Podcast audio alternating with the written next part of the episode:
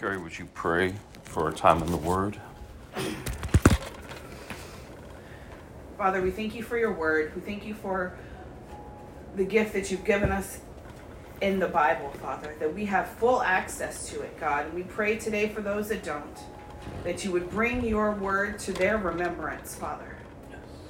And I pray, God, that as we have your word and we are taught your word, that we would hide your word in our hearts that we might not sin against you. So, God, I pray that as we come to this time together, God, that we would worship you in spirit and truth that we would allow the Holy Spirit to convict us and we would move forward in righteousness. In Jesus' name, amen.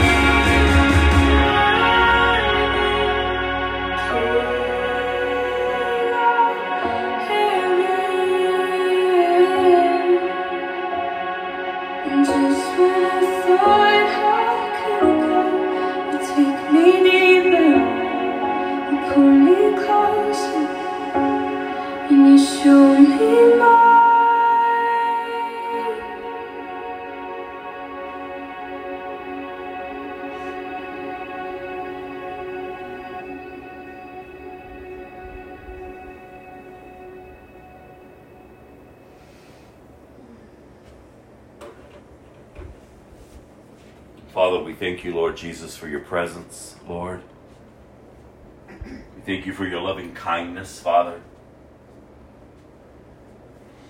We thank you, God, that you've called us to walk upright in a crooked and wicked, perverse generation. Hmm. Prayed for us, Father. You you ask that we would be protected by your name, Jesus. No other name. Jesus. Thank you, Father, as we were reminded and we learned on Friday night that you are with us, God with us, Emmanuel.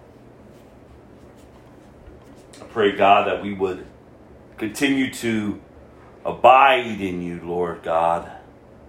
For we know that apart from you, we can do nothing.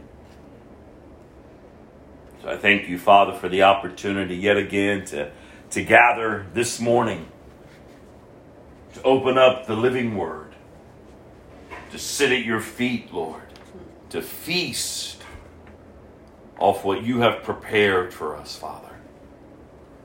So may we come with pure hearts, renewed minds, and a hunger and a thirst for more of you and of your word. That ultimately, God, our lives would be laid down. So, Father, your life can be lived in and through us. So that others, Lord, will be impacted with truth. The truth that would set them free the good news of Jesus, the risen Son of God. So, Father, we thank you. In Jesus' name, amen. Repentance. the first star for this year we're looking at today the action of repenting, sincere regret or remorse. 1 John 1 9 tells us if we confess our sins, he is faithful and just and will forgive us of our sins and purify us from all unrighteousness. Acts 3, verse 19 Repent then and turn to God so that your sins may be wiped out, that times of refreshing may come from the Lord. 2 Peter 3 9. The Lord is not slow in keeping his promise, as some understand slowness. Instead, he is patient with you, not wanting anyone to perish, but everyone to come to repentance. And Joel 2, verse 13 Rend your heart and not your garments. Return to the Lord your God, for he is gracious and compassionate, slow to anger and abounding in love, and he relents from sending calamity. Ezekiel 18, verse 32 For I take no pleasure in the death of anyone, declares the sovereign Lord. Repent and live. In 2 Corinthians chapter 7, verse 10 through 11, for the kind of sorrow God wants us to experience leads us away from sin and results in salvation. There's no regret for that kind of sorrow. But worldly sorrow lacks repentance and results in spiritual death. The first of three R's that I've been sharing with us since January repentance, resolve, and to release in hopes that we are growing, maturing as Christians. If we are Christians, if we have been born again, children of God, then oh, how I pray that we know our God and that we are living this new life, this abundant life. Remember, Jesus says it's the thief that comes to steal, to kill, and to destroy. But I've come to give you life and life in abundance. And oh, how I pray again, we are experiencing the fullness of this new life in Christ as we're maturing, as we're growing. Our goal here on earth is not perfection. We're not perfected until we are with Him, but until then, we ought to be maturing. We ought to be growing, growing, and repentance is vital to a believer's life. I keep reminding us it's just not a one time prayer, it's a lifestyle. It is a lifestyle. And we understand the, the, the fullness of, of, of what comes forth from our life when we repent. When we turn from our wicked, sinful desires and turn to Christ. When the Bible says to throw off the sin that so easily entangles you. You see, when you are a believer, when you've been born again, your vomit doesn't taste the same. You're disgusted by it. You're not going to continue to turn back to it. You're not going to continue to rely uh, on your own strength to get you through life because you have died to yourself and you've been raised up with Christ. You've been born again. The hope and the freedom that comes through Christ when we turn from our wicked, rebellious ways and we turn to Him and we find joy in it. Remember, I keep encouraging us the Christian life is not a burdensome life, it is a freed life. You're not burdened any longer by the, the passions and the desires that are from within or trying to live up to the standards of the world or the culture and every or anyone that, that's around you in your life pressuring you to live a certain way.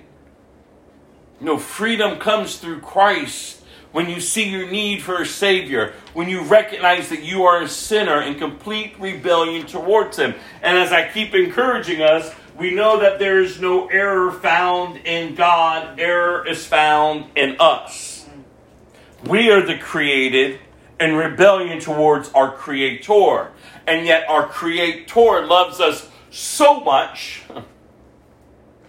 Now we understand the scripture in John 3:16 for God so loved the world that he gave his one and only son that whoever would believe in him shall not perish but have eternal life. Eternal life. I encouraged you last week. Do you understand?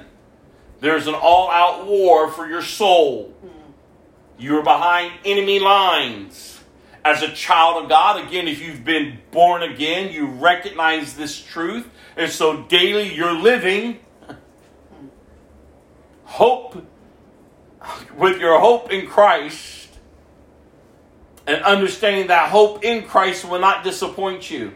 You understand that you're going to face trials, you're going to go through seasons of, of, of despair. You're, you're going to face things that may seem like they're crushing you. But, child of God, do not grow weary.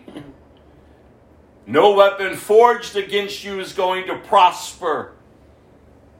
God is faithful. God is just, God is right, and God is good. He will see us through. Do you trust Him? Do you know Him? We've shared many times here before that it's not about religious works. It's not about your church attendance. It's not about how well you pray or you don't pray. It's not about your, your knowledge of the Word of God. It's not about this. It's not about that. It's not about your grandmother's faith, your mama's faith, your daddy's faith. It's not about your Christian education. It's not about your tithing. It's not about anything. It's all about Christ. If everything I just mentioned is what you're striving to do to be right with Christ, then you don't get it. You're not born again, you're just religious. When you are born again, when you're in Christ, when you're of Christ, church attendance, tithing, serving, being in the Word, all of that is just fruit that comes forth from a new life. It's not a burden on you. No, you desire it more and more and more as you're growing to know Him and as you're established and rooted in Him and as you begin to be functioning in the body of Christ. Because again, we're talking about the body of Christ. He is the head, we're the body. And each of us should be fully functioning members of the body of Christ. You should be well equipped. Your roots should be growing down deep. You should know how you are gifted so that you are contributing. And if you don't know how you're gifted and you aren't contributing, something's wrong. Something is wrong. I keep encouraging us. You cannot make the Christian life about you. It has nothing to do with you, it has all to do with Christ. And you're seeking Christ, you're seeking to know Him better. You're allowing the Holy Spirit to be your counselor, your comforter, your guide, your teacher. You're among the body of Christ to be encouraged, to edifying, to build up, to serve one another, to love one another. And it's and it's liberating. It's liberating that you have been called into this life in Christ and to walk empowered by Christ, for Christ, to accomplish His purpose. And repentance is vital to a believer's life, it's vital to the church.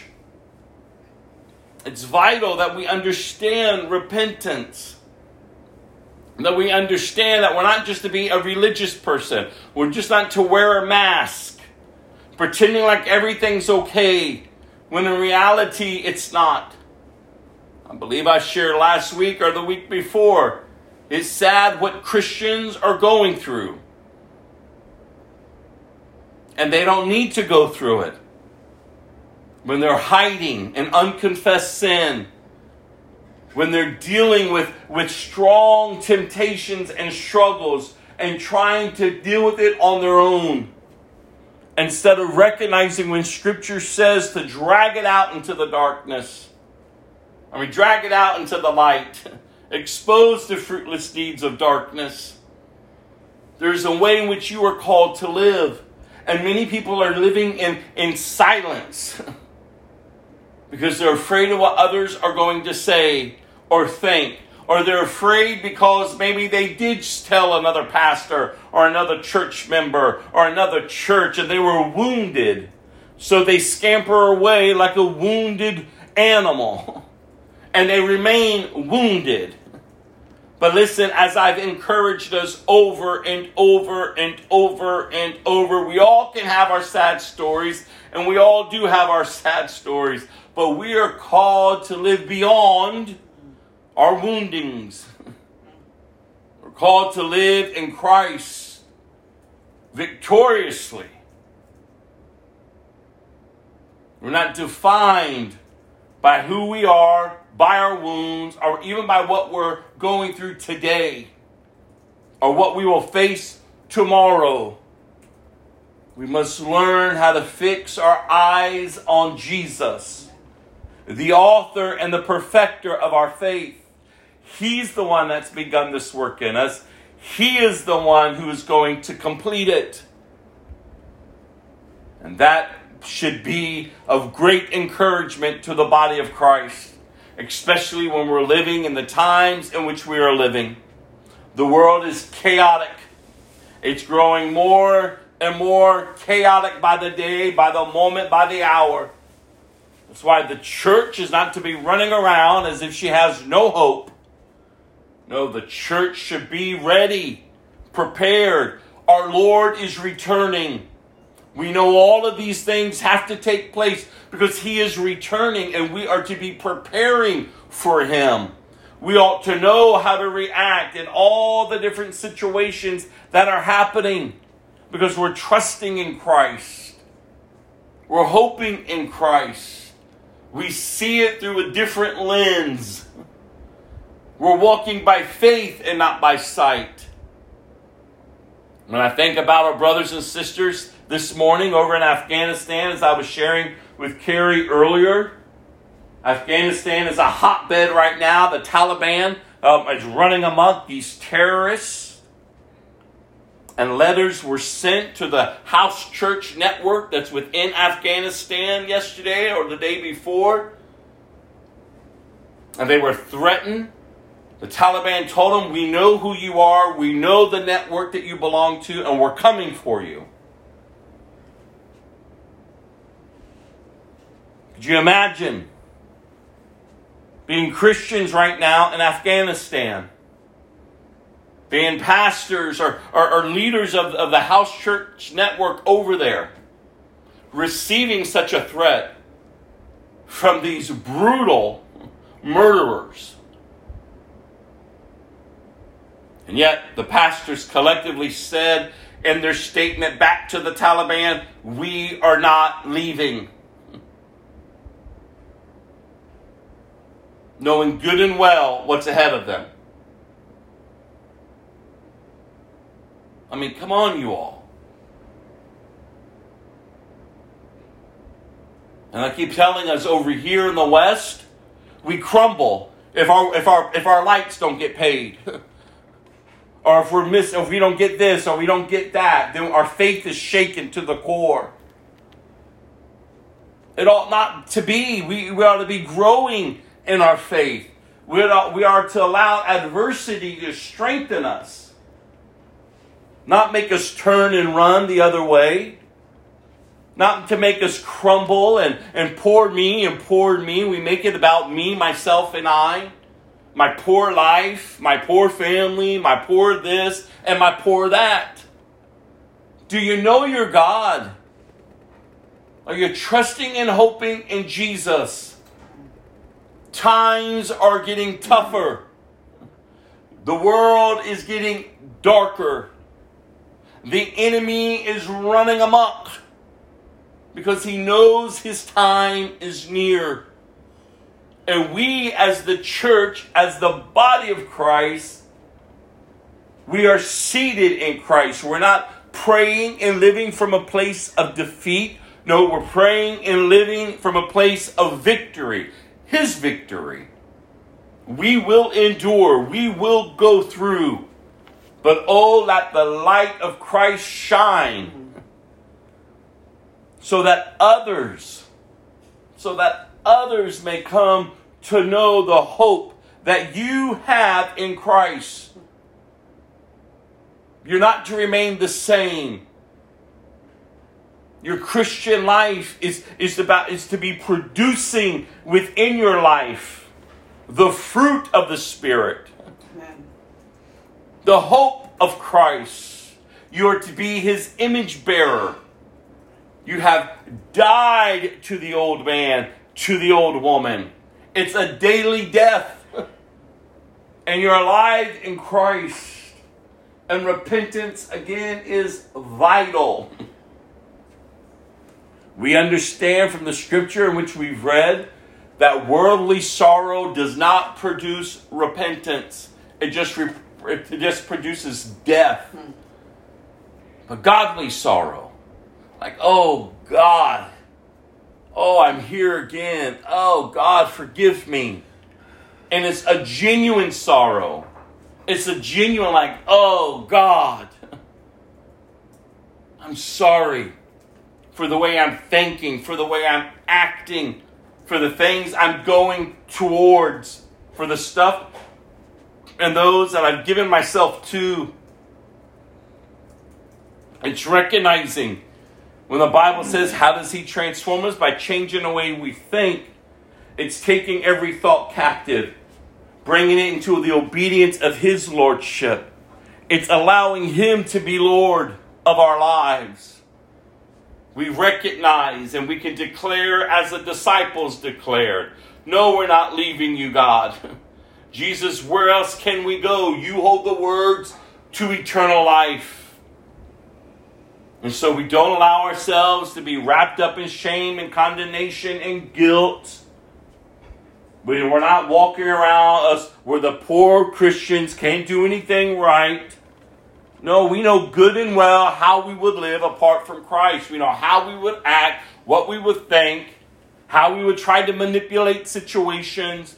We know what we can do in our rebellion. The question is do you know who He is and what He can do through you through His victory? Amen. To live a life honoring Christ, trusting Christ, loving Christ. Go to Romans, is where we're going to park ourselves today. Some of these scriptures we've read before, some may be new to you, hopefully not. But Romans chapter 2 is where we're heading, verse 1 through 8.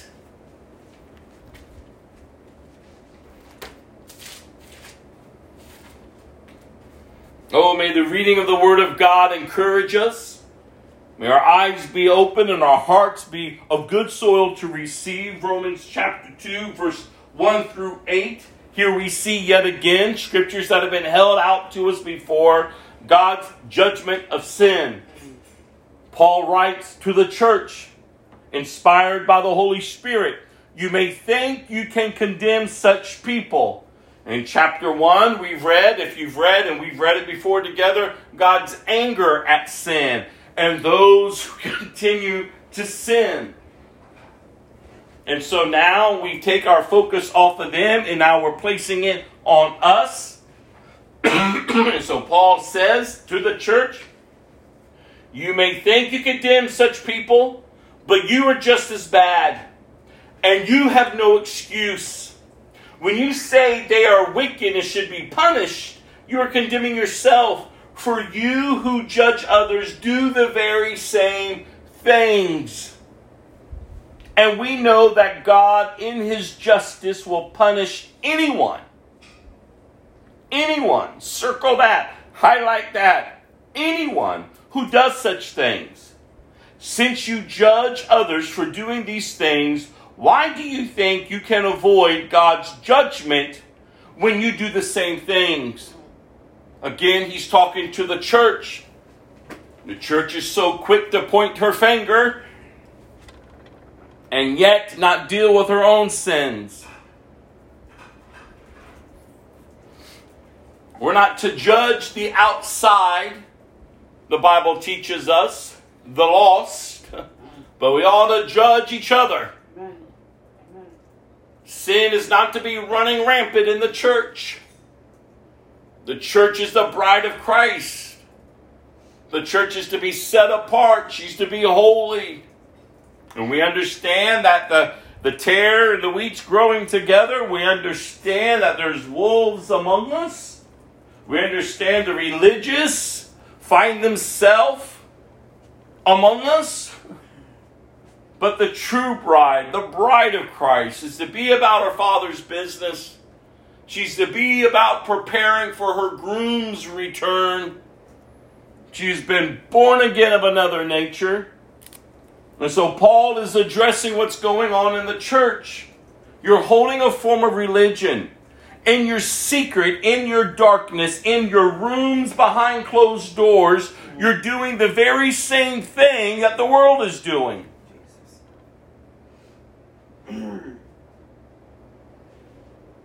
And you think because you're hiding it and you show up for church, and maybe you're not even hiding it.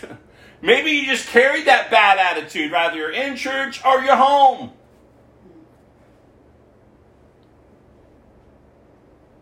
But the sad thing is, is somehow, some way, people are sitting in churches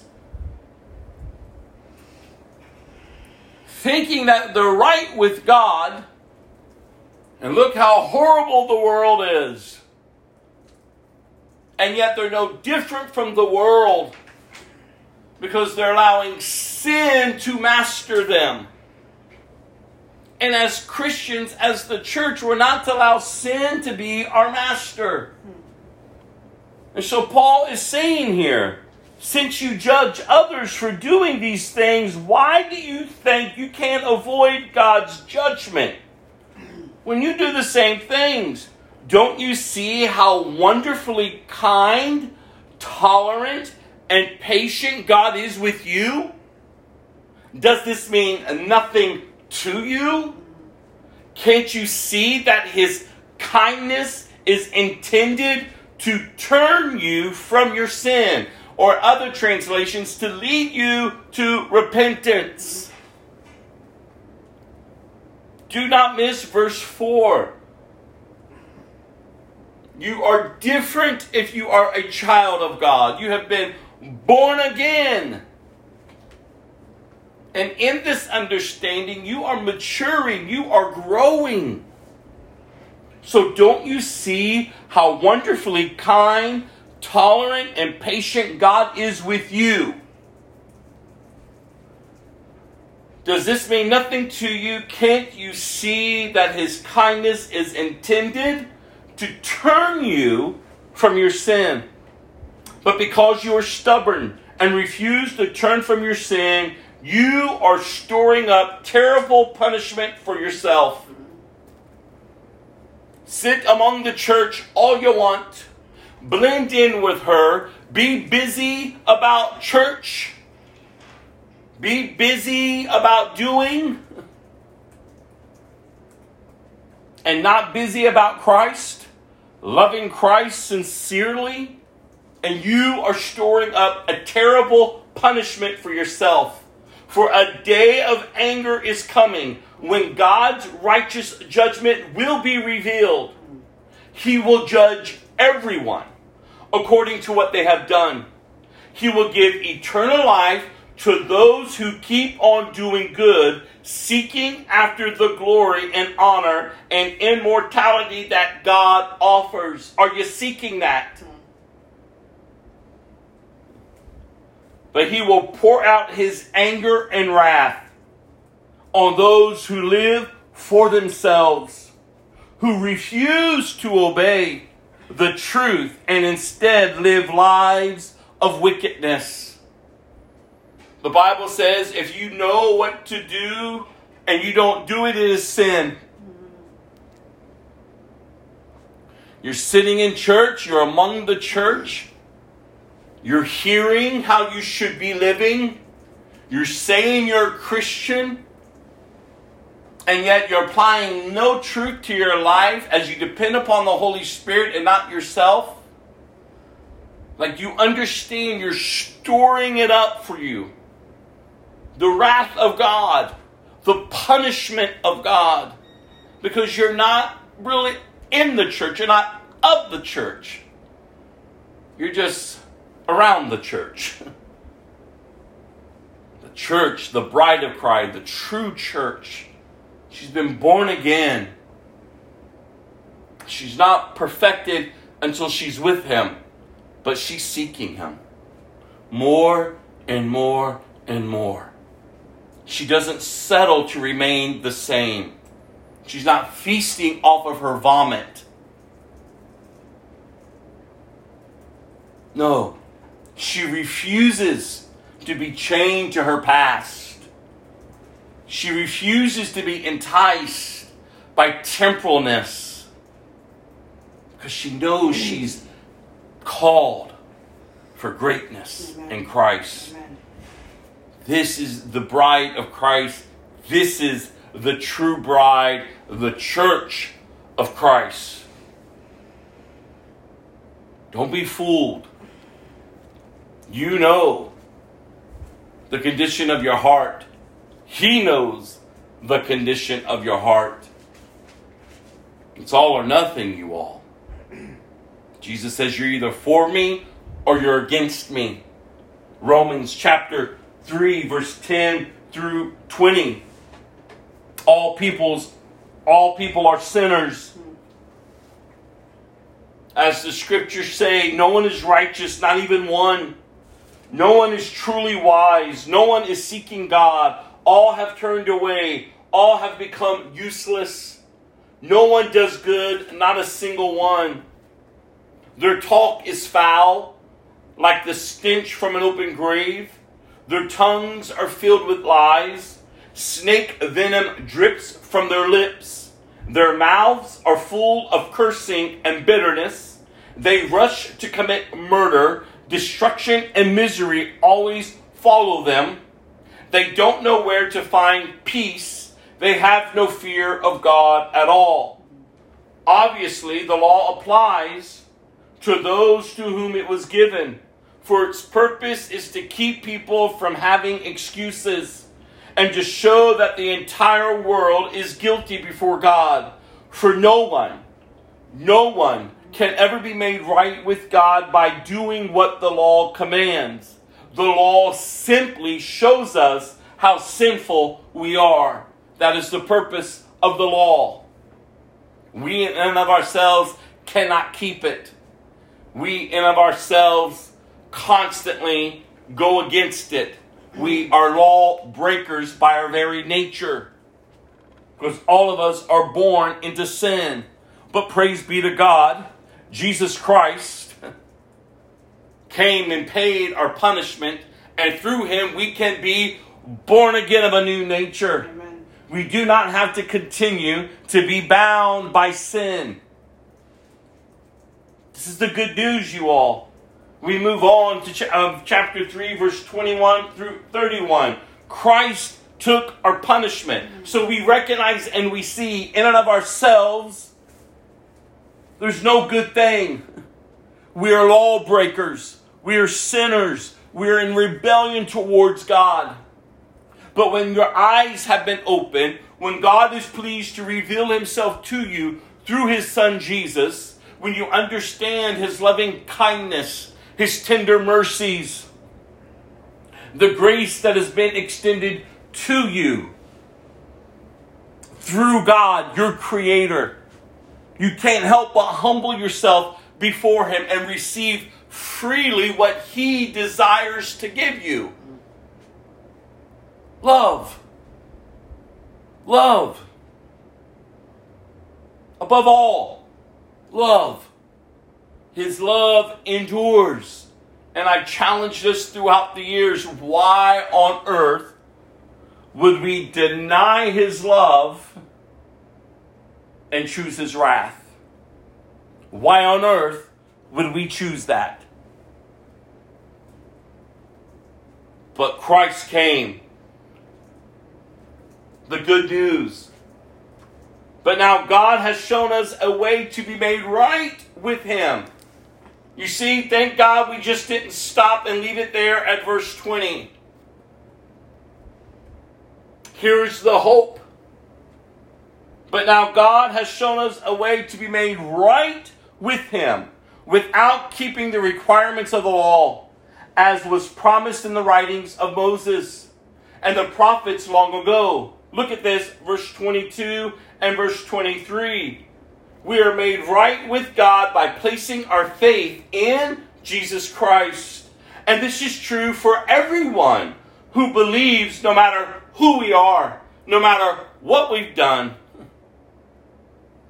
God knows our condition. The Bible tells us He loves us, yet though we were in complete rebellion towards Him.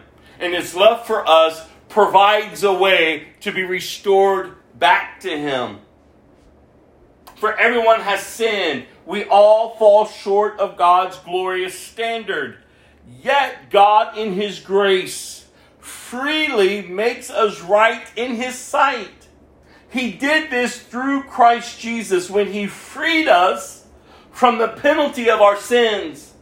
For God presented Jesus as the sacrifice for sin. People are made right with God when they believe that Jesus sacrificed his life, shedding his blood. This sacrifice shows that God was being fair when he held back and did not punish those who sinned in times past. For he was looking ahead and including them in what he would do in this present time. God did this to demonstrate his righteousness. For he himself is fair and just, and he makes sinners right in the sight or in his sight when they believe in Jesus. And that's all you have to do is believe. And in your belief, that leads you to repentance. That's what I keep telling you. If you're a child of God, and even if you're not a child of God, and God is awakening you and drawing you to Himself, it's not about religious works, it's not about cleaning yourself up. No, it's just about believing. Believing that Jesus is the Son of God and that He is risen from the dead. That belief, that confession alters and changes your life because you're now born again. You can't come to that knowledge, you can't come to that belief and that confession in your own mind or through your religious works. But oh, trust me, when that truly is your belief and that is your confession, it alters your very being. You are born again of a new nature. You understand the worth of your soul. You understand the value and the price that was paid because He laid His life down for you. And in laying it down, He took it back up. He rose again on the third day. Sin and death are defeated. Verse 26, where he was looking ahead again and including them in what he would do in this present time, God did this to demonstrate his righteousness. For he himself is fair and righteous. For he himself is fair and just. And he makes sinners right in his sight when they believe in Jesus. Can we boast then that we have done anything to be accepted by God? No, because our acquittal is not based on obeying the law, it is based on faith. So we are made right with God through faith, not by obeying the law. After all, is God the God of the Jews only? Isn't he also the God of the Gentiles? Of course he is. There's only one God, and he makes people right with himself only by faith, whether they are Jew or Gentile. Well, then, if we emphasize faith, does this mean that we can forget about the law? Of course not. In fact, only when we have faith do we truly fulfill the law. Jesus did not come to do away with the law, he came to fulfill the law. And so we don't do away with the law. We recognize now that the law has been fulfilled through Christ. And our position now is in Christ. And our position in Christ comes by faith and belief that He is who He is. And He is, has accomplished what He has. Let's go to Romans chapter 7 verses 14 through 25. Struggling with sin. Paul goes on. So the trouble is not with the law, for it is spiritual and good. The trouble is with me, for I am all too human, a slave to sin. I don't really understand myself, for I want to do what is right, but I don't do it. Instead, I do what I hate. But if I know that what I am doing is wrong, this shows that I agree that the law is good. So I am not the one doing wrong. It is sin living in me that does it. And I know that nothing good lives in me. That is, in my sinful nature. I want to do what is right, but I can't. I want to do what is good, but I don't. I don't want to do what is wrong, but I do it anyway. But if I do what I don't want to do, I am not really the one doing wrong. It is sin living in me that does it. I have discovered this principle of life that when I want to do what is right, I inevitably do what is wrong. I love God's law with all my heart, but there is another power within me that is at war with my mind. This power makes me a slave to sin that is still within me. Oh, what a miserable person I am. Who will set me free from this life that is dominated by sin and death? Thank God the answer is in Jesus Christ our Lord. So you see how it is. In my mind, I really want to obey God's law, but because of my sinful nature, I am a slave to sin. And a lot of Christians, a lot of churches leave it there.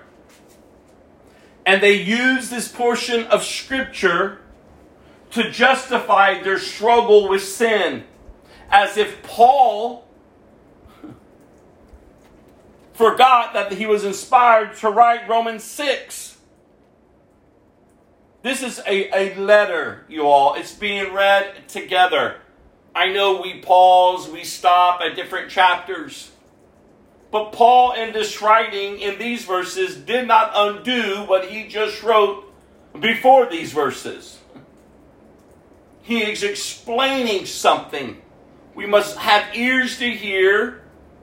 We must understand what the word is saying and not use it for our benefit to justify our sin and live unrepented lives.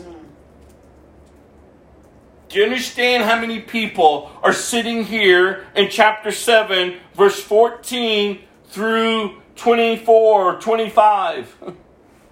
They're living there. And somehow they think, God's okay with me. Because didn't Paul, under God's inspiration, write this? We must awaken to truth. Did you not hear it? In and of ourselves, we would struggle. In and of ourselves, we would remain slaves to sin. Paul is addressing what every Christian will face temptation, desires. And in verse 24, oh, how every Christian have in and of themselves said this. Oh, what a miserable person I am. Who will free me from this life that is dominated by sin and death? And thank God for the answer. Don't miss out. Verse 25. Thank God the answer is in Jesus Christ our Lord. So you see, it is in my mind I really want to obey God's law, but because of my sinful nature, I am a slave to sin. Oh, but don't miss this, Christian. Verse chapter 8, verse 1. So now there is no condemnation for those who belong to Christ Jesus. And because you belong to Him, here's your answer. Here's your freedom for chapter 7, verse 14 through 25. A way of life that you don't have to be bound by sin, bound to condemnation and shame in this weird game that we play, justifying our struggles, justifying our sin. No, it says, and because you belong to Him, the power of the life giving Spirit has set you free. He has freed you from the power of sin that leads to death. The law of Moses was unable to save us because of our weakness of our sinful nature. So if you're living by the law, if, if you're trying in your own strength to do what is right, to master sin, no, sin is going to master you. But if you belong to Christ, if you are in Christ, if you've been born again, you have the Spirit of God in you. So the Spirit of God, by His power, has freed you from the power of sin that leads to death.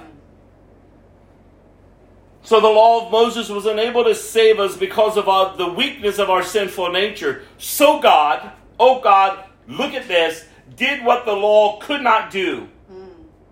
If we were still bound by the law, then the struggle would remain.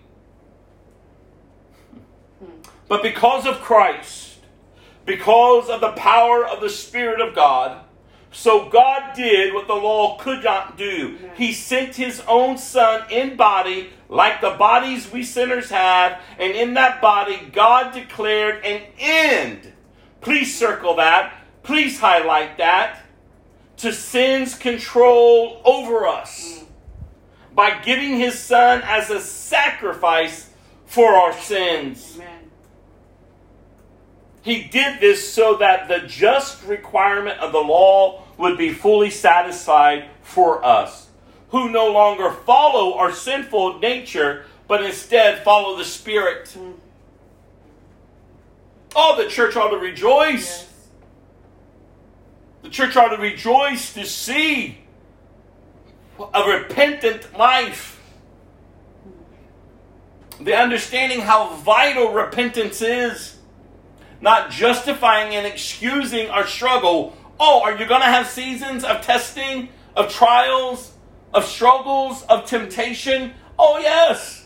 But the Bible tells us very clear don't make it about your struggle, make it about Christ. We're to be not only hearers of the word, but doers of the word. We have to push on, we have to press forward. We have to take thoughts captive. We have to believe in whom our captain is Amen. the one who has called us, who has enlisted us into his army. And good soldiers, as we've read before, do not get entangled hmm. with the world. You have to know your identity as you know him. And there is a way in which you live that honors him. God, we focus too much on our struggles and not on our Christ. I'm not dismissing the struggle. But I'm not going to sit with you and let your struggle become your Christ. Because it'll never free you.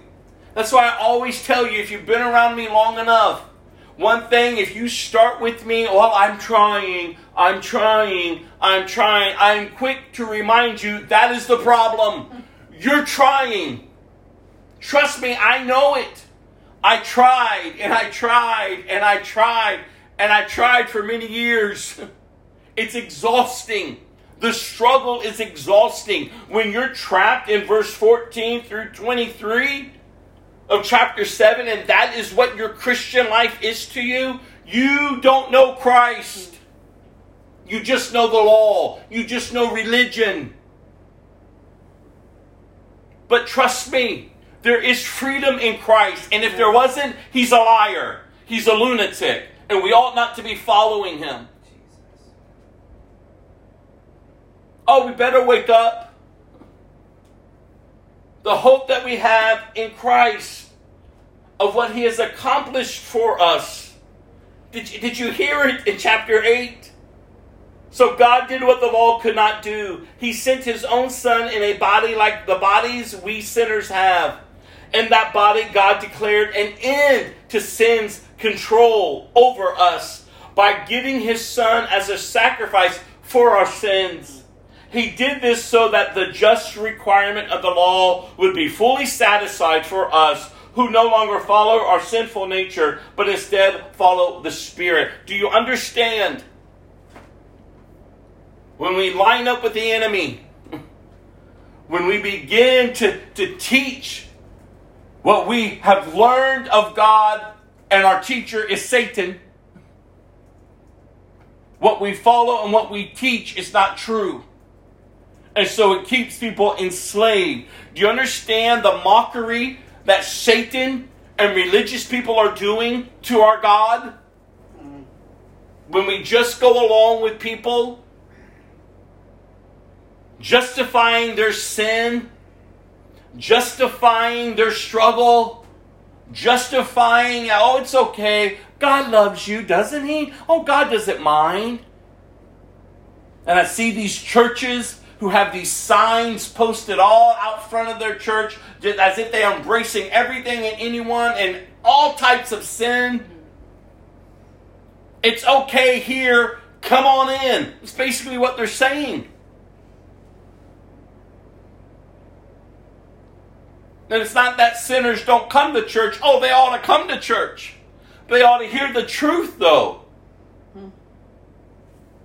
We want to invite sinners in, but we're not going to dumb down our the message of our Christ. No, we want to let them know the hope that we found in Christ.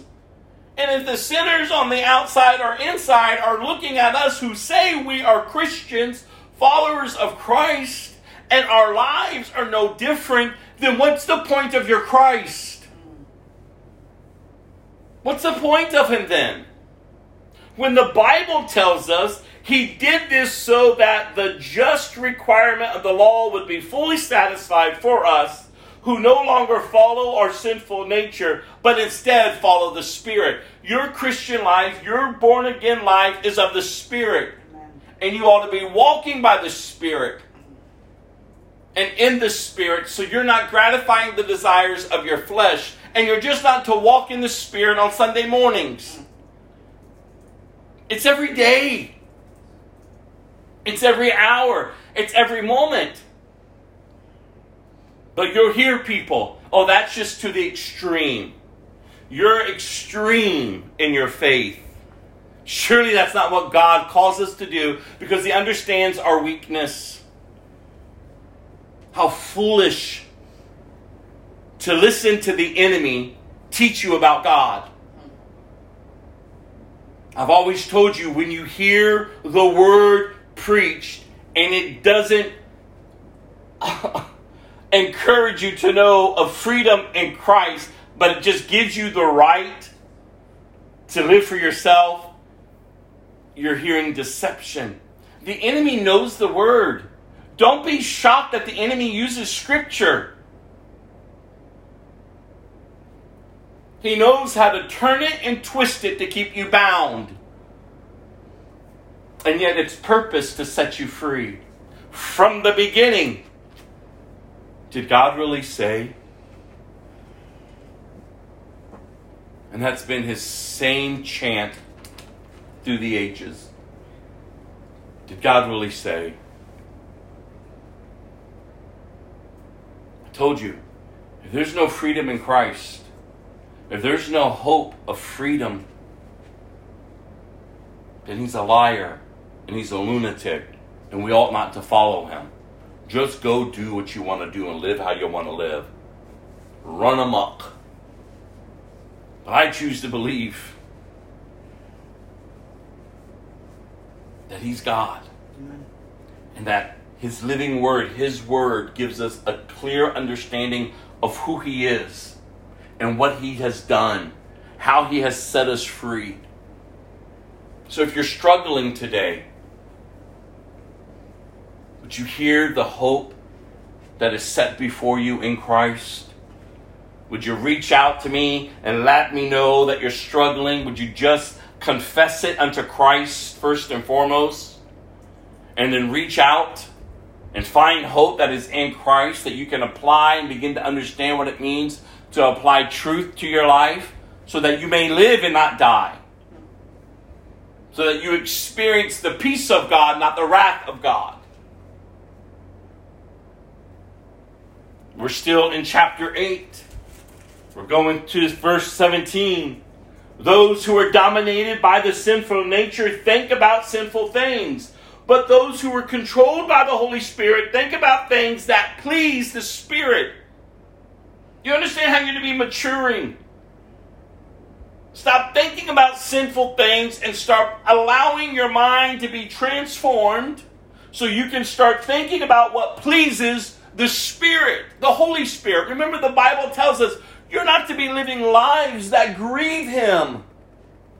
And you will grieve Him if you're not thinking upon what pleases Him. You see, that's how you're to be living now. So letting your sinful nature control your minds leads to death. But letting the Spirit control your mind leads to life and peace. Do you see what you're to be sharing with others? Not going out there beating them over the head with the Bible, telling them they have to live this way and that way, and this way and that way, and making it about the law because the law just leads them to the struggle. and they hear no hope. Could you imagine if you went forth today and this week and lived what we're hearing? Thinking about what pleases the Spirit, the hope that is found in Christ and all that He has accomplished for us. Could you imagine just kicking out down your front door and just walking out among the culture with your head up, with hope in Christ, what you're able to share with them? For the sinful nature is always hostile to God. It never did obey God's law, and it never will. You're just exhausting yourself being religious. That is why those who are still under the control of their sinful nature can never please God. But, oh, thank God for hope. You are not controlled by your sinful nature. You are controlled by the Spirit if you have the Spirit of God living in you. And remember that those who do not have the Spirit of Christ living in them do not belong to Him at all. There's no right around it, there, there's, there's no way around it. You're either of the Spirit, you're either born again, or you're not. You're either thinking about what is pleasing the Spirit, or you're only thinking about yourself me, myself, and I. My poor life, my poor this, my poor woundings, my poor past, my this, and my that, my future. And you're feasting off the flesh. You're feasting off that which is decaying, which is dying. Could you imagine if you would just live for Christ, trust in Christ, hope in Christ, knowing that you are controlled by the Holy Spirit of God, God Himself in you. And Christ lives within you. So even though your body will die because of sin, the Spirit gives you life because you have been made right with God. The Spirit of God who raised Jesus from the dead lives in you. And just as God raised Christ from Jesus from the dead, he will give life to your mortal bodies by the same Spirit living within you. Listen to that good news. Oh, do you see your Christian life this way? Or do, are we just, just showing up for church? clicking on to, to, to watch it on, on, on, on the computer. Or not even just showing up at all. Just drop it in when you can. When it's convenient for you, you make your Christian life convenient. When it's convenient for you, that's not the Christian life. Don't fool yourself. It's an all out war for your soul. And you make your Christian life about your convenience. Well, I've got to do this, I've got to do that, I've got to do this, I've got to do that. And you're doing it all in your own strength. But you'll be the first to cry out to God or curse God if things don't go your way. Expecting God just to move on your behalf. Listen, we better really get a good understanding of who He is. Because the day and age in which we're living, I, have told us for many years now, we can't be church like we've been church. We've got to be Christians, you all. We've got to be the church. We've got to be the body of Christ. Church isn't a place you go, it's who you are. and Christ lives within you. So even though your body will die because of sin, the Spirit gives you life because you've been made right with God. The Spirit of God who raised Jesus from the dead lives in you, and just as God raised Christ Jesus from the dead, and he will give life to your mortal bodies by the same by this same Spirit living within you. Therefore, dear brothers and sisters, you have no obligation to do what your sinful nature urges you to do. For if you live by its dictates, you will die. But if through the power, oh, did we hear that? Through the power of the Spirit who put to death the deeds of your sinful nature, you didn't put the death to your deeds. You're not to be suppressing. You're not just to be hiding them. No, no, no. Look at what the Bible tells you. It is the Spirit. But if through the power of the Spirit you put to death the deeds of your sinful nature, you will live. For all who are led by the Spirit of God are children of God. So you have not received a spirit that makes you fearful slaves. Instead, you received God's Spirit when He adopted you as His own children. Now we call Him Abba, Father. For His Spirit joins with our spirit to affirm that we are God's children. And since we are his children, we are his heirs. In fact, together with Christ, we are heirs of God's glory. But if we are to share his glory, we must also share his suffering. The world has rejected Christ. Jesus came, the light came into the world, but the world, the created, would rather remain in darkness. That's what I keep telling you, as the Bible says the road to hell is wide, but the road to everlasting life is narrow. And not many people are looking for it. The created would rather remain in darkness. And how sad. Listen, it's not easy to come and bare all. But I'm telling you, it's liberating.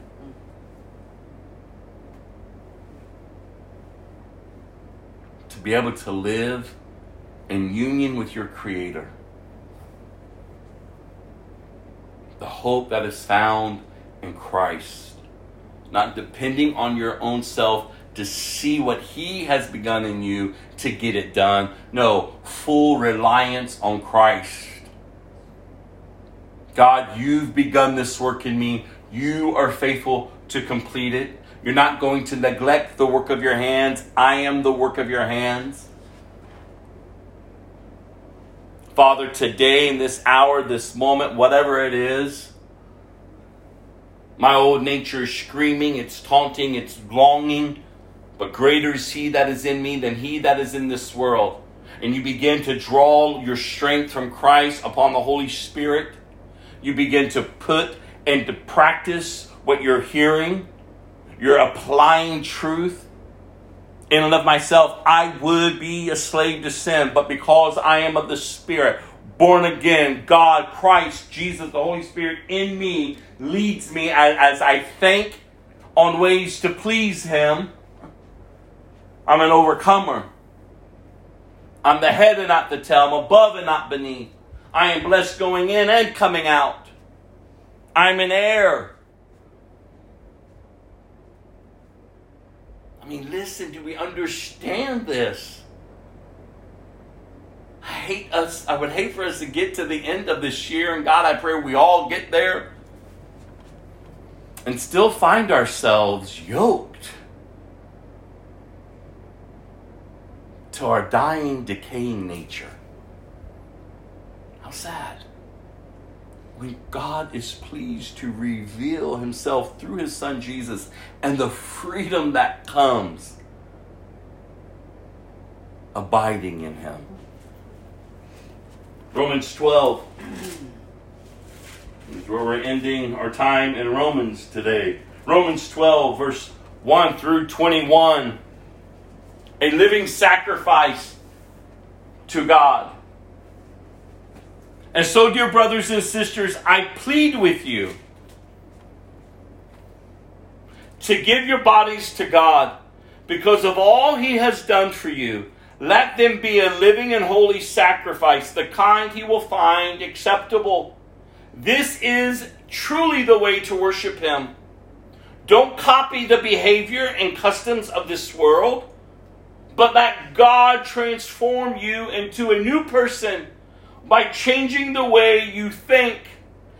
Then you will learn to know God's will for you, which is good and pleasing and perfect. Because of the privilege and authority God has given me, I give each of you this warning. Don't think you are better than you really are. Be honest in your evaluation of yourselves, measuring yourself by faith, by the faith God has given us. Just as our bodies have many parts and each part has a special function, so it is with Christ's body. We are many parts of one body and we belong to each other. Oh, how I pray that as the body of Christ, we would understand the importance of understanding how we are connected to each other and how we are to be doing this together as Christ is leading and the Spirit is empowering us. We're not to think of ourselves more than we ought to, highly of ourselves. We ought to have an honest estimation of how and we're growing. We ought to be we ought to be open and transparent about what is going on in our hearts, in our lives, and in our minds. We're in this because of Christ, for Christ, for the glory of God. And so we're to be living differently. Verse 6 In His grace, God has given us different gifts for doing certain things well. So if God has given you the ability to prophesy, speak out with as much faith as God has given you. If your gift is serving others, serve them well. If you are a teacher, teach well. If your gift is to encourage others, be encouraging. If it is giving, give generously. If God has given you leadership ability, take the responsibility seriously. And if you have a gift for showing kindness to others, do it gladly. Don't just pretend to love others, really love them. Hate what is wrong, hold tightly to what is good. Love each other with genuine affection and take delight in honoring each other. Never be lazy, but work hard and serve the Lord enthusiastically. Rejoice in our confident hope. Be patient in trouble and kind, and I'm sorry, and keep on praying. When God's people are in need, be ready to help them. Always be eager to practice hospitality. Bless those who persecute you. Don't curse them. Pray that God will bless them. Be happy with those who are happy and weep with those who weep. Live in harmony with each other. Don't be proud to enjoy the company of ordinary people. And don't think you know it all. Never pay back evil with more evil. Do things in such a way that everyone can see you are honorable. Do all that you can to live in peace with everyone. Dear friends, never take revenge. Leave that to the righteous anger of God. For the scriptures say, I will take revenge and I will pay them back, says the Lord. Instead, if your enemies are hungry, feed them. If they are thirsty, give them something to drink. In doing this, you will weep, heap burning coals of shame on their heads. And finally, do not let evil conquer you, but conquer evil by doing good. Amen. This is how we're to be living. The victory that is found in Christ, through Christ. Not to remain a slave to sin.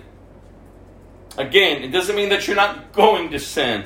First John tells us, I write this to you so that you will not sin. But if you do, remember, give thought to, remember, give thought to Christ. So don't remain in your sin. Don't justify your sin. Don't excuse your struggle.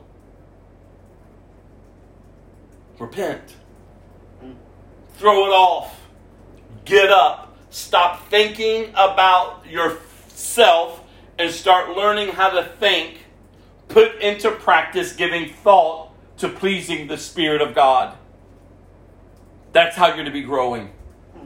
That's a victorious life. That's a Christian life. That is the new life as you are born again of the Spirit. And if you're not born again of the Spirit, then oh, how I pray today would be the day that you would bow your knee in full confession and repentance and begin to believe that Jesus is the Son of God and that He rose from the dead. It changes you to the very depths of your being. You are born again. We're going to take communion before we walk through the scriptures in 1 Samuel. So if you want to go to 1 Samuel chapter 24, that's where we're heading. Those who may be online watching, I hope you have items for communion. I'm going to play this song as I pass out the elements, but please hold on to them until we take them together. And as the song is being played and sung over us, please allow the Spirit of God to, to have full reign and access to your life. Take time to repent if there's any unconfessed sin. Focus and fix your eyes upon Jesus because ultimately we do this as his body in remembrance of him.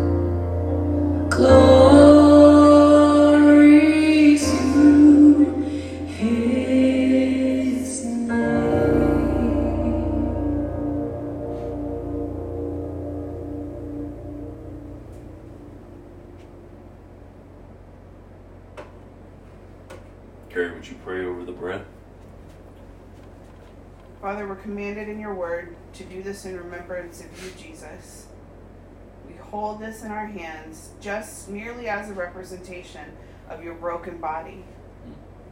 Your body that was broken beyond recognition for our sin.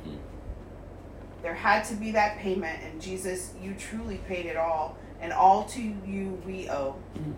So we take this today with a grateful heart. Mm. In Jesus' name, amen. Amen. Take the bread.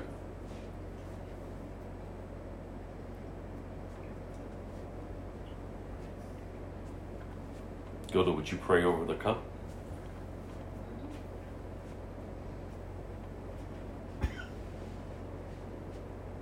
Father, we thank you for the blood that was shed by your Son, Lord God. Jesus, we thank you for the ultimate sacrifice that you made for us so that we may live. And I pray, Lord, that we would remember uh, the cost that you paid for us, that we would live with grateful hearts, Lord God, that we would keep our eyes fixed and upon you, Lord. And we thank you for your gift so that we may live. In Jesus' name, amen. Take the cup.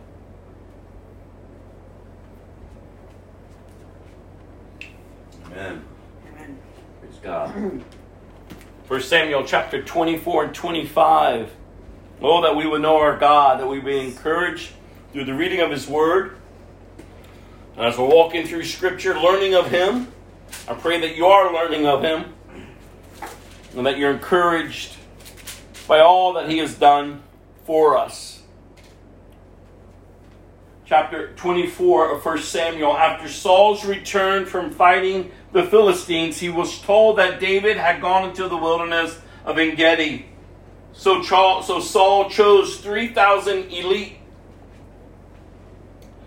troops from all Israel and went to search for David and his men near the rocks of the wild goats. At the place where the road passes some sheepfolds, Saul went into a cave to relieve himself. But as it happened, David and his men were hiding farther back in that very cave. Now's your opportunity, David's men whispered to him. Today the Lord is telling you, I will certainly put your enemy into your power to do with as you wish. So David crept forward and cut off a piece of the hem of Saul's robe. But then David's conscience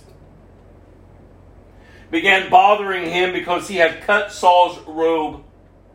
He said to his men, The Lord forbid that I should do this to my Lord the king. I shouldn't attack the Lord's anointed one, for the Lord himself has chosen him. So David restrained his men and did not let them kill Saul. After Saul had left the cave and gone on his way, David came out and shouted after him, My Lord, the king! And when Saul looked around, David bowed low before him. Then he shouted to Saul, Why do you listen to the people who say I'm trying to harm you? This very day you can see with your own eyes it isn't true. For the Lord placed you at my mercy back there in the cave.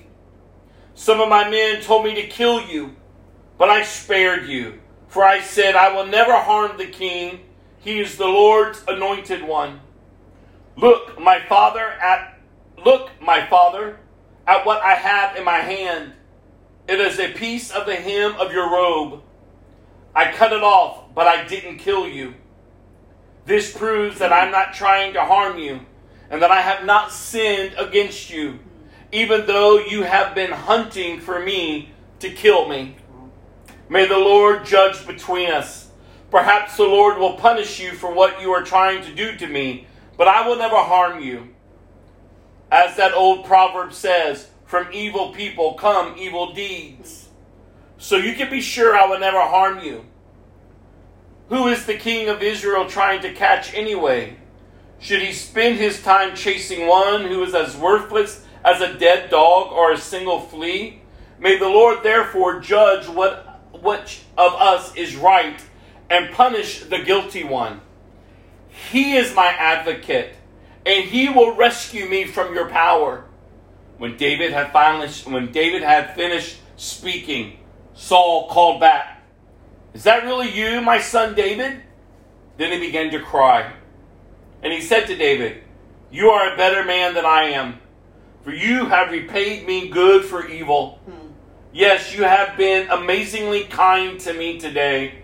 For when the Lord put me in a place where you could have killed me, you didn't do it. Hmm. Who else will let his enemy get away when he had him in his power?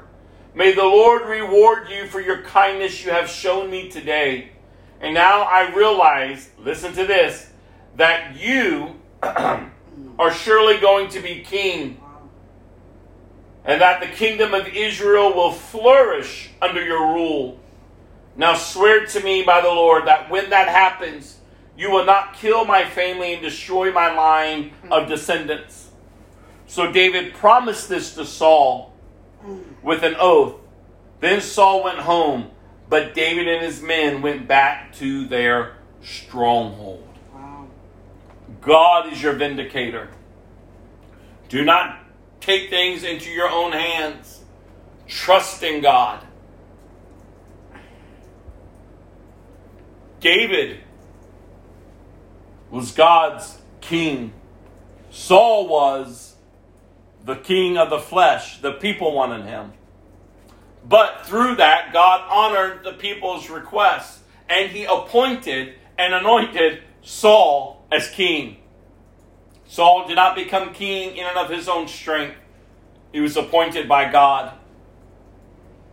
And David respects God and respects the one in whom God appointed, even though the one that was appointed was chasing him down to kill him. David's respect for God and knowing God as his advocate, as, hi- as the one who would vindicate him kept him from killing Saul and trusting in God. Are you trusting God today, you all? Are you being chased down by the enemy? Mm-hmm. Are you going through a season of intense trials? Trust God. He will see you through. He will honor your faithfulness to Him because He is faithful. Call upon Him. Trust in Him. Do not grow weary. Do not act out on the flesh. Take matters into your own hands. Because nothing good will come from it. Trust me. We all can see the fruit in our lives from the areas of our lives that we in and of ourselves have tried to fix. Or we overreacted in a moment and has impacted our lives for years. No, no. Trust God. Wait upon Him. His timing is perfect. His timing is right. His timing is just.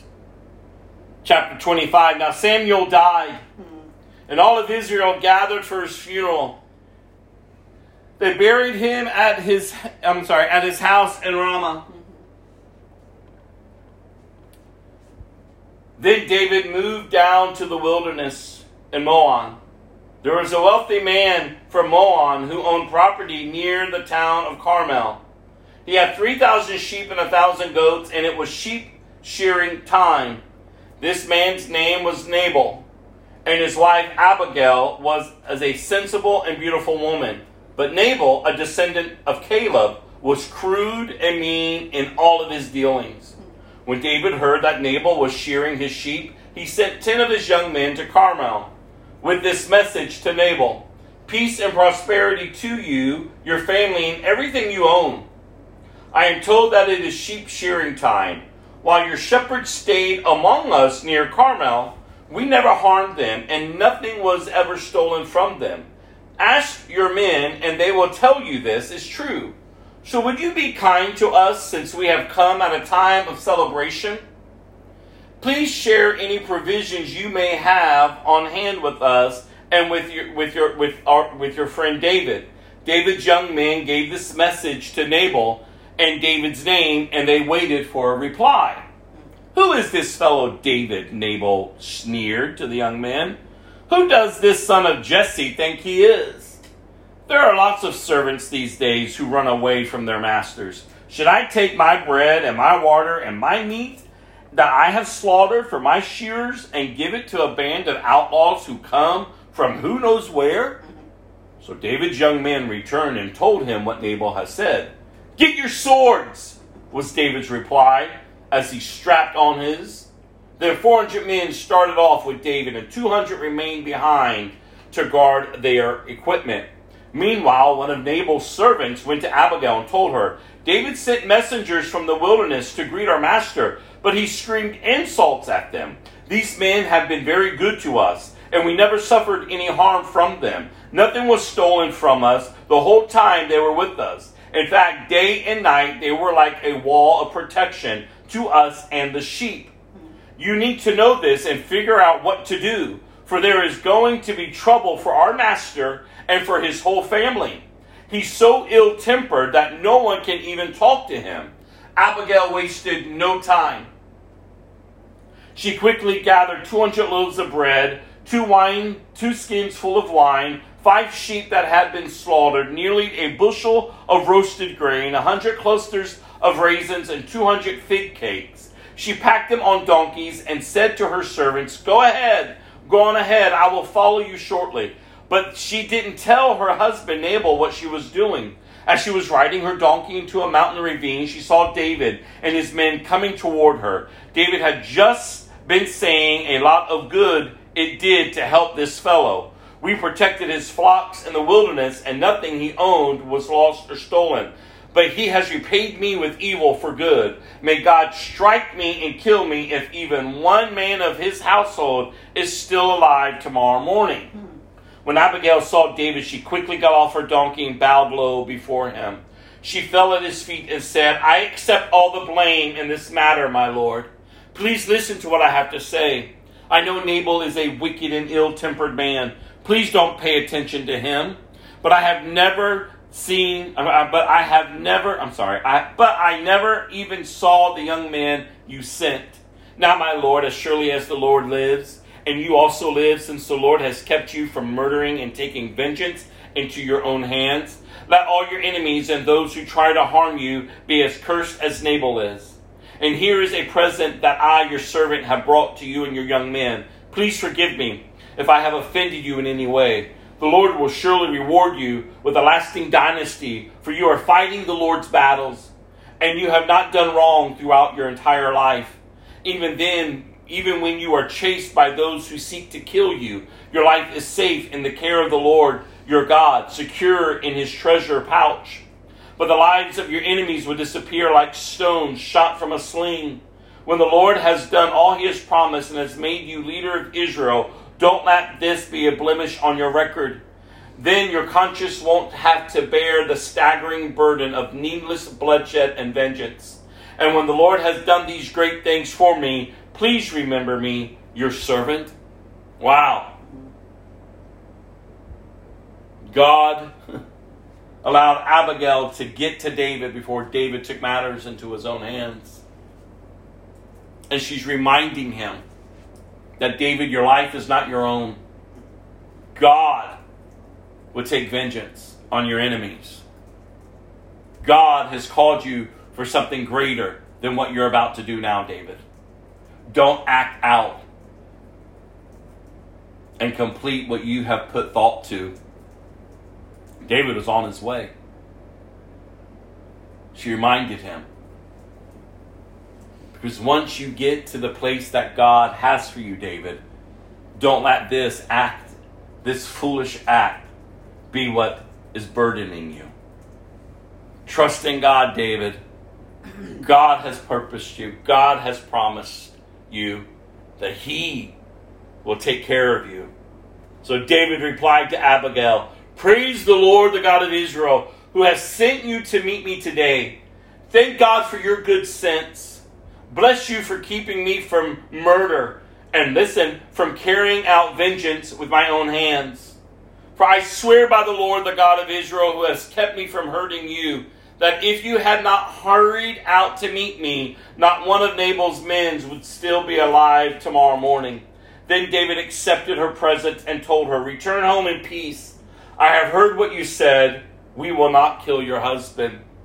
When Abigail arrived home, she found that Nabal was throwing a big party and was celebrating like a king. He was very drunk, so she didn't tell him anything about her meeting with David until the next until dawn the next morning.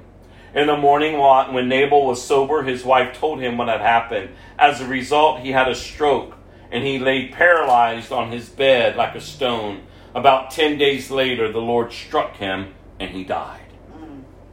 The Lord will protect us and keep us, you all. When David heard that Nabal was dead, he said, Praise the Lord, who has avenged the insult and received from Nabal and has kept me from doing it myself. Nabal has received the punishment for his sin. Then David sent messengers to Abigail to ask her to become his wife. When the messengers arrived at Carmel, Carmel, they told Abigail, David has sent us to take you back to marry him. She bowed low to the ground and responded, I, your servant, would be happy to marry David. I would even be willing to become a slave, washing the feet of his servants. Quickly, get ready. Quickly, getting ready, she took along five of her servant girls as attendants, mounted her donkey, and went with David's messengers. And so she became his wife. David also married Ahithophel from Jezreel, making both of them his wives. Saul, meanwhile, had given his daughter Michal, David's wife, to a man from Gilead named Palti, son of Laish. And we're going to see later that David's choice to marry all these women, he married multiple women and even had um, concubines. God's desire was never for, for men to have multiple wives. It was not God's way. But David went the way of the culture in this area. And we're going to see that his decision to do so wreaks havoc in his life from incest to rape to murder to the kingdom almost being snatched away from him. It's a hot mess. So, again, yet we understand any decision that is done based out of the flesh, based on the, on the culture around us, and it doesn't honor God, nothing good can come from it. It may seem right in that moment, it may feel right to you in that second, but in the end, nothing good will come from it. Go to John chapter 10. John chapter 10, verse 22 through 42. It was now winter, and Jesus was in Jerusalem at the time of Hanukkah, the festival of dedication. He was in the temple walking through the section known as Solomon's Colonnade. The people surrounded him and asked, How long are you going to keep us in suspense? If you're the Messiah, tell us plainly. And Jesus replied, I've already told you, and you don't believe me. The proof is the work I do in my Father's name. But you don't believe me because you are not my sheep. My sheep listen to my voice. I don't I know them. I know them. And they follow me. I give them eternal life, and they will never perish. No one can snatch them away from me.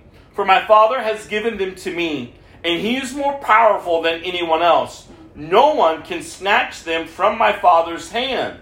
The Father and I are one. Once again, the people picked up stones to kill him. And Jesus said, At my Father's direction, I have done many good works. For which one of you, for which one are you going to stone me? They replied, We're stoning you not for any good work, but for blasphemy. You are mere man, claiming to be God. And Jesus replied, It is written in your own scriptures that God said to certain leaders of, of, of the people, I see you are gods. And you know that the scriptures cannot be altered. So if those people who received God's messages were gods, why do you call it blasphemy when I say I am the Son of God? After all, the Father set me apart and sent me into the world. Don't believe me unless I carry out my Father's work. But if I do his work, believe in the evidence of the miraculous works I have done. Mm-hmm. Even if you don't believe me, then you will know and understand that the Father is in me and I am in him, and I am in the Father. Once again, they tried to arrest him, but he got away and left them. He went beyond the Jordan River near the place where John was first baptizing and stayed there for a while, and many followed him. John didn't perform mere miraculous signs, they remarked to one another, but everything he has said, or everything he said about this man, has come true. And many who were there believed in Jesus. Isn't that beautiful? Do you believe in Jesus? These people came seeking, but they were seeking in their own terms. Jesus responded, and they picked up stones to kill him. Listen, not everyone wants to hear truth, and truth can always and will always incite others to react badly. People would rather remain darkened than come to the light. They can seeking, but again, their hearts wasn't truly of Christ, for Christ. They were still all about themselves, the law, religious works. God help us. Psalm 116.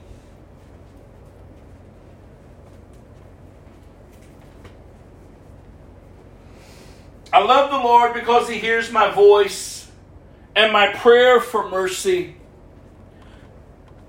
Because He bends down to listen, I will pray as long as I have breath. Death wrapped its ropes around me. The terrors of the grave overtook me. I saw only trouble and sorrow.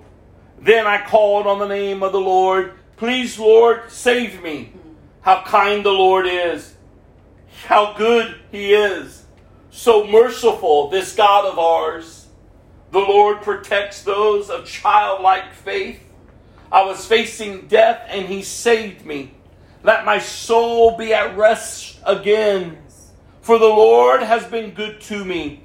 He has saved me from death, my eyes from tears, my feet from stumbling. And so I walk in the Lord's presence as I live here on earth.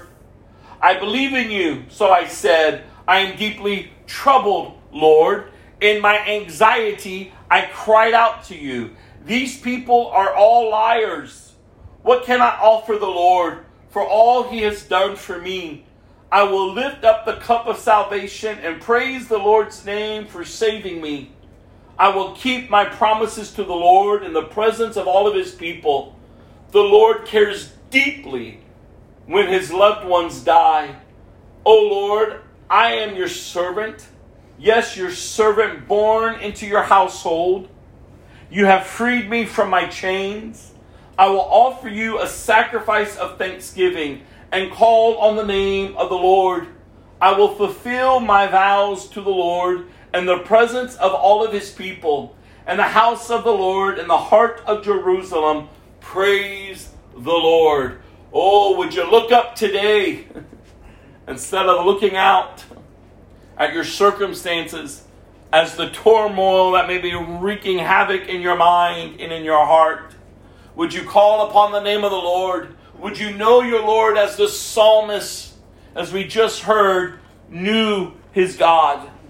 when you know your God, when you're in fellowship with you with the Lord, when you're thinking about pleasing the Holy Spirit of God, you can't help but look up and know that He is for you and not against you. Proverbs 15, verse 20 through 21. Sensible children bring joy to their father. Foolish children despise their mother. Foolishness brings joy to those with no sense. A sensible person stays on the right path. May your life be marked as a sensible person, that your feet will remain on the path, and may the Lord continue to make all crooked paths straight before you as you look to Him. I'm going to close this with this song, and then I'll close this in prayer.